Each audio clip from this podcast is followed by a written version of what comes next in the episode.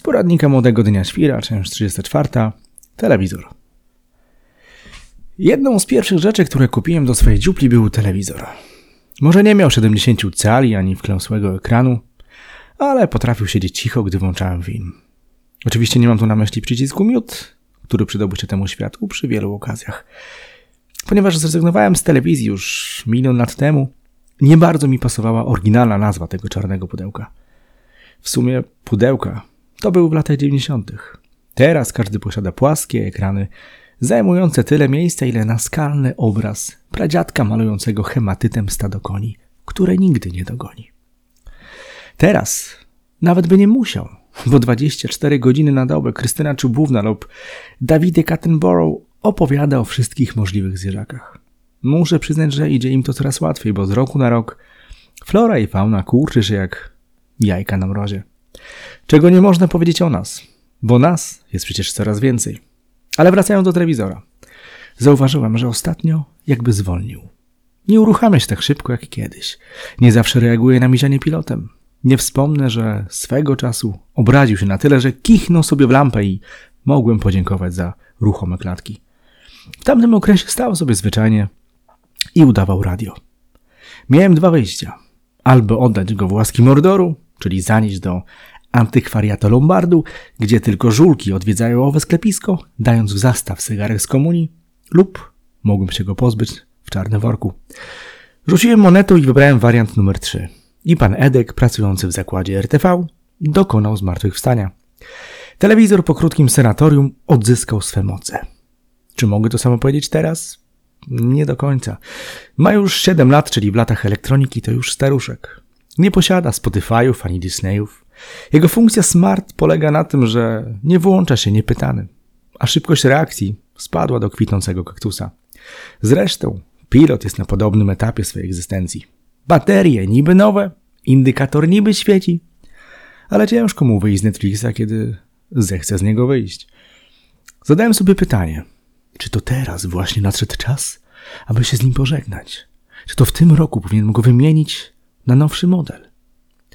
Posiadałbym wówczas te modne prime bez rajmy. Mógłbym oglądać pożycz- pożyczonego awatara w siedem D na O L E D ach i czuć ciary, kiedy system dziesięciu głośników zaśpiewa mi do ucha nowy utwór Heina Zimmera. Pytam dalej, czy mój dylemat jest tym samym, co mieli nasi dziadkowie mówiący: nie wyrzucaj tego młynka, może mi się jeszcze przyda. Ta, może przyda. Nie rozumieliśmy, że ich zbieractwo wyrosło w czasach kolekcjonowania puszek po piwie i budowania altanek z azbestowych dachówek. Zbierali wszystko, bo wszystkiego nigdy nie było. Potem nie byli pewni, jak długo owe dobrostan się utrzyma i odchodząc z tego świata mieli nadzieję, że ich uzbierane kafelki w piwnicy i stare parasole będą wystarczającym skarbem dla wnuków. No ale nie były. Wszystko poszło do segregacji. Żyjemy w świecie, gdzie rzeczy nie trwają wiecznie. Telefony wymieniamy co dwa trzy lata. Komputery mm, już dawno straciły swoją pozycję na rzecz laptopów, smarttopów i innych tabletów. Cokolwiek kupimy, otrzymuje swoją łatkę z coraz to krótszym terminem ważności. Kiedyś owy okres przychodził z mechanicznym trądem, gdy części zwyczajnie odpadały z ustrojstwa. Lecz dziś umiera mózg, czyli zapchane oprogramowanie. Czy możemy coś na to poradzić? Czy nie wyrzucając, nie wymieniając zeszło, zeszłorocznego sprzętu stajemy się naszymi dziadkami? Czy po prostu pojawi się jakiś Pablo Keblo z hasłem wyłącz telewizor i bądź pilotem swego życia? Wiem, że to klisze, ale może coś w tym jest, że te najprostsze prawdy są tak głupio uniwersalne, że nie umiemy ich usłyszeć. Bo przecież teraz przekonujące są te milionowe spoty reklamowe z plastikowymi ludźmi sprzedającymi plastikowe marzenia. A więc zadaję sobie pytanie w głos. Wymienić ten kuśtykający telewizor, czy przyzwyczaić się do jego przyszłej przemiany w radio? Hmm.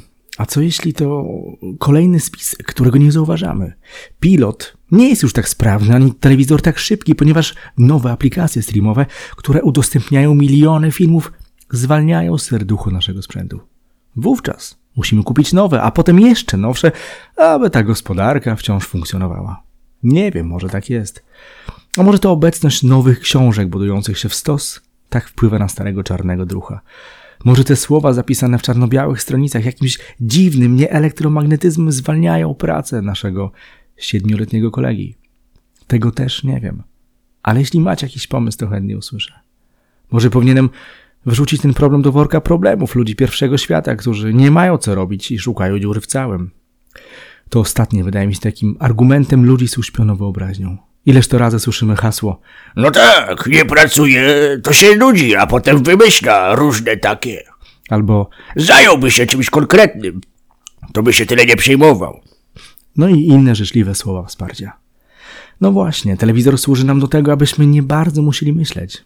I tak, wiem, że są tam tysiące ciekawych dokumentów, poradników i filmów, które przynoszą nam nowe myśli, które są głodne świata. Ale nie ma co się oszukiwać. Gdybyśmy tyle samo czasu, ile oglądamy ruchome obrazki, poświęcili na książki, poświęcili na to, aby robić cokolwiek innego, to może owy czas by dla nas zwolnił na chwilę. Może znalazłby się czas na wyjście z chaty, zapisanie się na warsztaty, czegokolwiek, lub odwiedziny dziadka, który wciąż maluje w piwnicy rysunki niedościgłych marzeń. No i tak po raz drugi. Wiem, że owy dziadek już na początku tego tam, tej historyjki jest w świecie Elvisa, no ale podobno dziadków mamy dwóch. A jeśli nie umiemy zutylizować starego sprzętu schowanego w szufladzie ze starymi ładowarkami i pękniętymi smartfonami, no to tak. Właśnie sobie uświadomiliśmy, że po części sami stajemy się naszymi dziadkami. Wniosek jest prosty. Zróbcie lub zróbmy w końcu porządek ze starymi rzeczami w piwnicy. Z tysiącami kabli, które walają się po szafkach czy nawet butach, w których nie chodzimy. Gdzieś za oknem na pewno jest ktoś, kto przy, przygarnie rzeczy, których nie używamy. Nie mam na myśli, aby zrobić miejsce na kolejne, ale jeśli choć przez chwilę poczujemy trochę więcej przestrzeni obok nas, to może i oddech będzie spokojniejszy. A obecnie to spokojny oddech wydaje się być deficytowym towarem.